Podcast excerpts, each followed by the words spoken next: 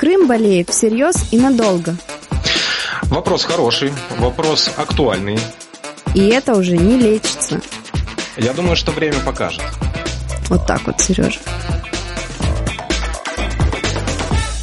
Всем привет! Это подкаст «Стесняюсь спросить» и с вами Татьяна Колесниченко и Сергей Макрушин, который сейчас далеко от нас. Д- далеко на самоизоляции я. Да. Я на самоизоляции. Здесь неплохо. Здесь хорошо. Всем привет. И в нашем еженедельном, ежедвухнедельном, я уже на самом деле запутался, выпуске подкаста «Стесняюсь спросить», мы снова будем общаться с вами, дорогие наши слушатели, читатели и зрители. Будем отвечать на те комментарии, которые вы оставляете под э, видеороликами э, «Крым Реалии», в частности, на YouTube. Давай сразу о тебе. Но не тот вопрос, который все сейчас хотят задать, видя, что ты по скайпу, а вопрос от Софьи Кабардинской. Ты готов? Да, пожалуйста. Я вот не стесняюсь спросить, почему у Макрушина постоянно грустный вид – Крутится среди симпатичных девушек-ведущих, а вина не предлагает и на танцы не приглашает. Могли бы и внести нотку креатива с позитивом, тем самым озадачив и смутив российскую публику, а украинскую воодушевить на новые победы. Я думаю, что ни российскую, ни украинскую публику таким э, зрелищем, к сожалению, уже давно не смутить. А, Леся Яровая э, спрашивает у нас. Вот, э, кстати, кодовое слово, стесняюсь спросить, а, мы с него, вот с вопросов, которые начинаются вот этой фразой, мы и начинаем наш обзор. Стесняюсь спросить, а почему вы не проявляли столько интереса к Крыму до 2014 года, когда Крым был в полном запустении и вода ржавая шла из крана? Сейчас вода идет чистая, ну действительно. Рис перестали выращивать, спасибо, он был никакой, краснодарский вкуснее.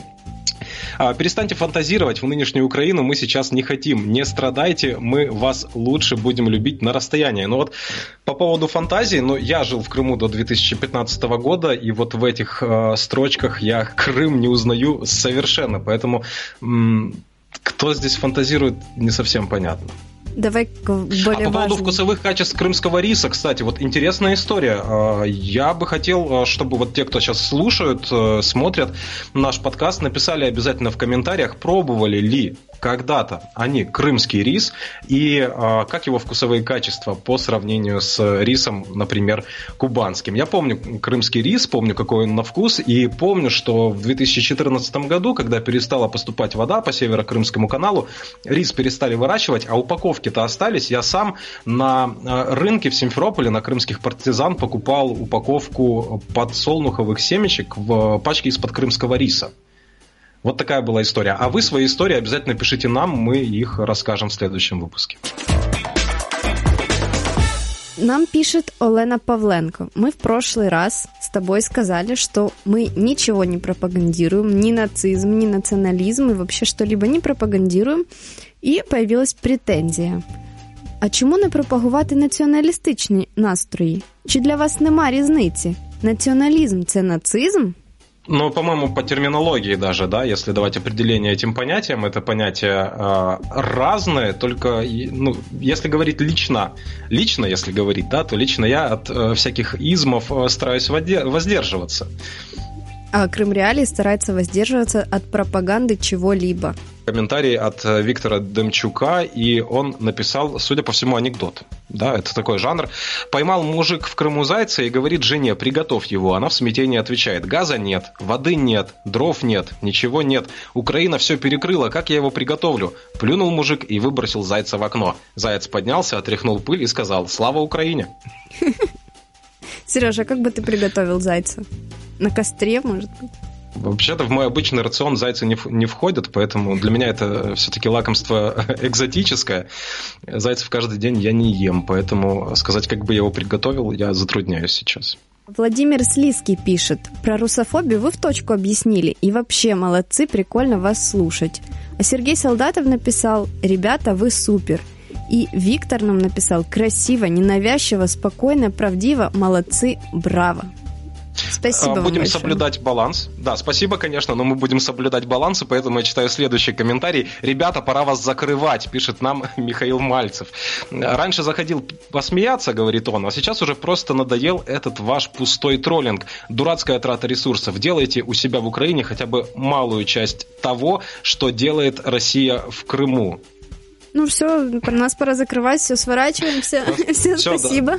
Да. Всем пока. Ну, не, ну слушайте, ну э, если зак- закрыться, то еще ладно, но вот то, что делает Россия в Крыму, э, делать на материковой части Украины, желания как-то нет. Э, да, давайте желать друг другу только хорошее. Да. Нам пишет Софья Кабардинская.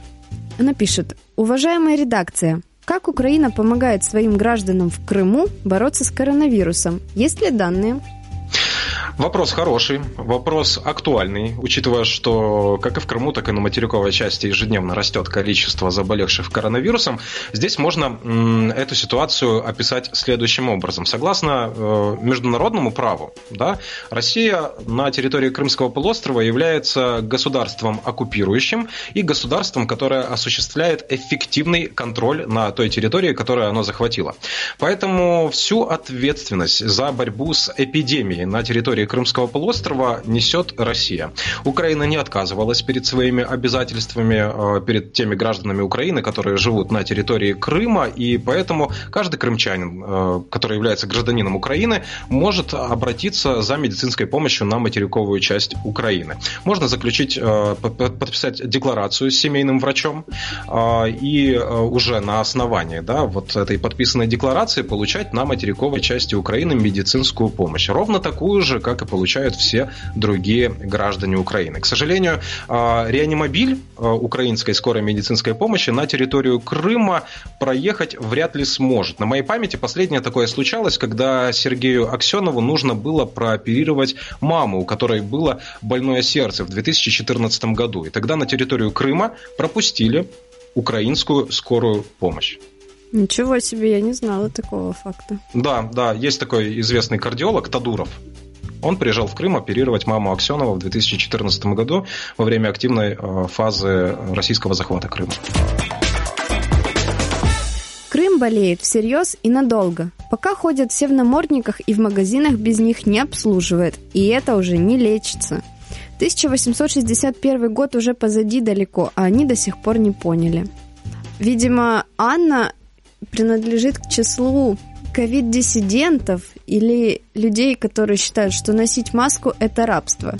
А, я думаю, что рабство – это немного о другом. Да? Рабство – это когда вам не дают выражать э, свою точку зрения. Рабство – это когда в вашем э, городе застраивают столетний аэропорт, а вы ничего с этим э, не можете сделать.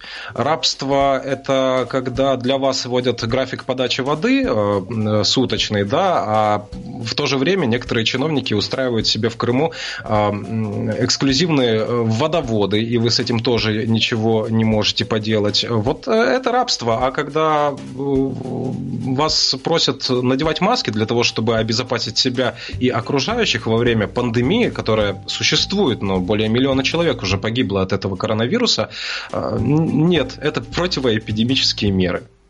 И носить маски рекомендуют многие международные организации, которые занимаются здравоохранением, эпидемиологи, которые явно не заинтересованы в том, чтобы покорить великих людей, которые думают, что они разгадали какой-то вселенский заговор.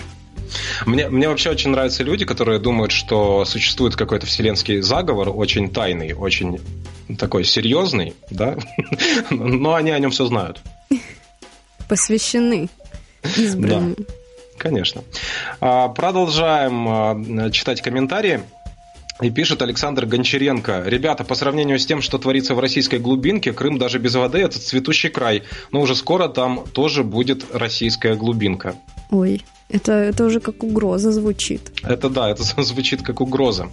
А, вспомним опять о том, что крымчан звали в Сибирь, может, это оно? И продолжают звать. Я просто уже не брал этот комментарий в этот выпуск, чтобы сильно не повторяться, но там продолжают звать в Сибирь. Говорят, что в Сибири камней с неба нет. Авторитарный режим. И чем он плох?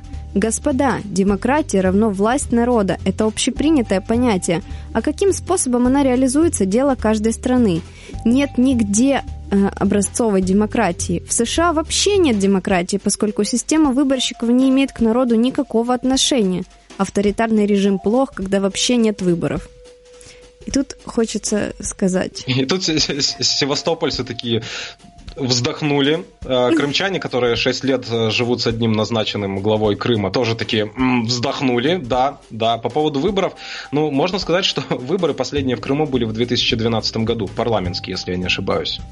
Все, что происходило после этого, ну, сложно назвать выборами те люди, которые выбыли, видели нормальные выборы в Крыму, вот все, что происходит после 2014 а, года и в 2014 году, что происходило, они могут оценить, на каком уровне этого все было организовано и реализовано. Так что, наверное, нам остается только посоветовать Евгению Тимакину учить матчасть или просто идти и готовиться к контрольной по алгебре. По поводу, по поводу матчасти и контрольной по алгебре. А, контрольная по истории нам сейчас предстоит, потому что пишет нам Борис Таторин. А, что хочу сказать, что приятно видеть а, в комментариях имена и даже фотографии тех людей, которых ты знаешь лично. А, Борис Таторин из Симферополя пишет нам насчет исконности. А почему в Британии исконно английский, а, английской встречаются кельтские и даже римские топонимы? Почему в исконно американских Соединенных Штатах встречаются индейские наименования? Глупости все это. Крым исконно русский, поскольку имеет духовную связь с исторической Россией еще с догосударственных времен. Ого. Да, вот по поводу последней части, вот очень хочется мне особенно ответить. До государственные времена, что имеется в виду? Это ну, когда? Э, вероятно, здесь, здесь речь идет о периоде истории, э, э, во-первых, восточнославянских племен, наверное, имеется в виду, а во-вторых, тот период истории, когда на территории, в том числе и современной Украины, в частности, жили сначала племена, а потом княжества, да, и закончились они образованием древнерусского государства или Киевской Руси. Вот под этим названием это образование знают лучше. И столица этого государства была в Киеве. Никакой России тогда еще не существовало. Вот Киев был, Киевская Русь была, России не существовало. А до, основания, до основания Москвы на тот момент оставалось где-то два с половиной века. Все, ты прошел контрольную по истории, Сереж. Садись, 12. Зачет, да. А вот у нас другая претензия.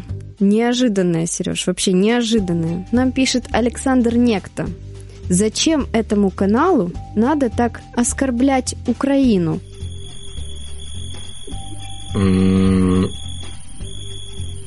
Давай подумаем. У нас Зачем? там сверчки, да, сейчас? Да, да, сверчки.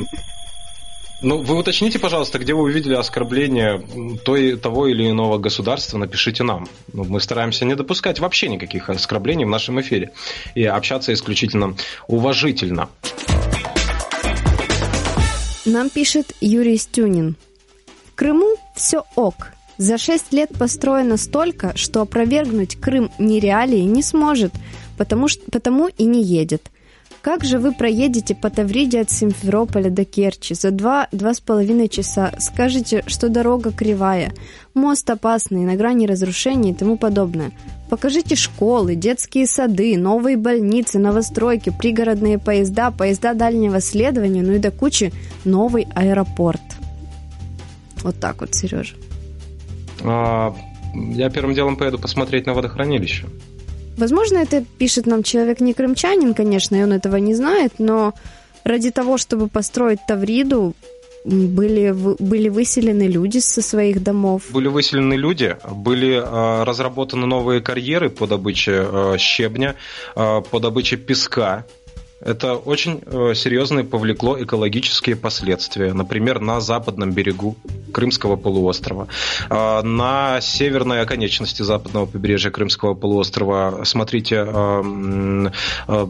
историю о том, как там исчезает целая коса. Она за эти шесть лет там просто исчезла.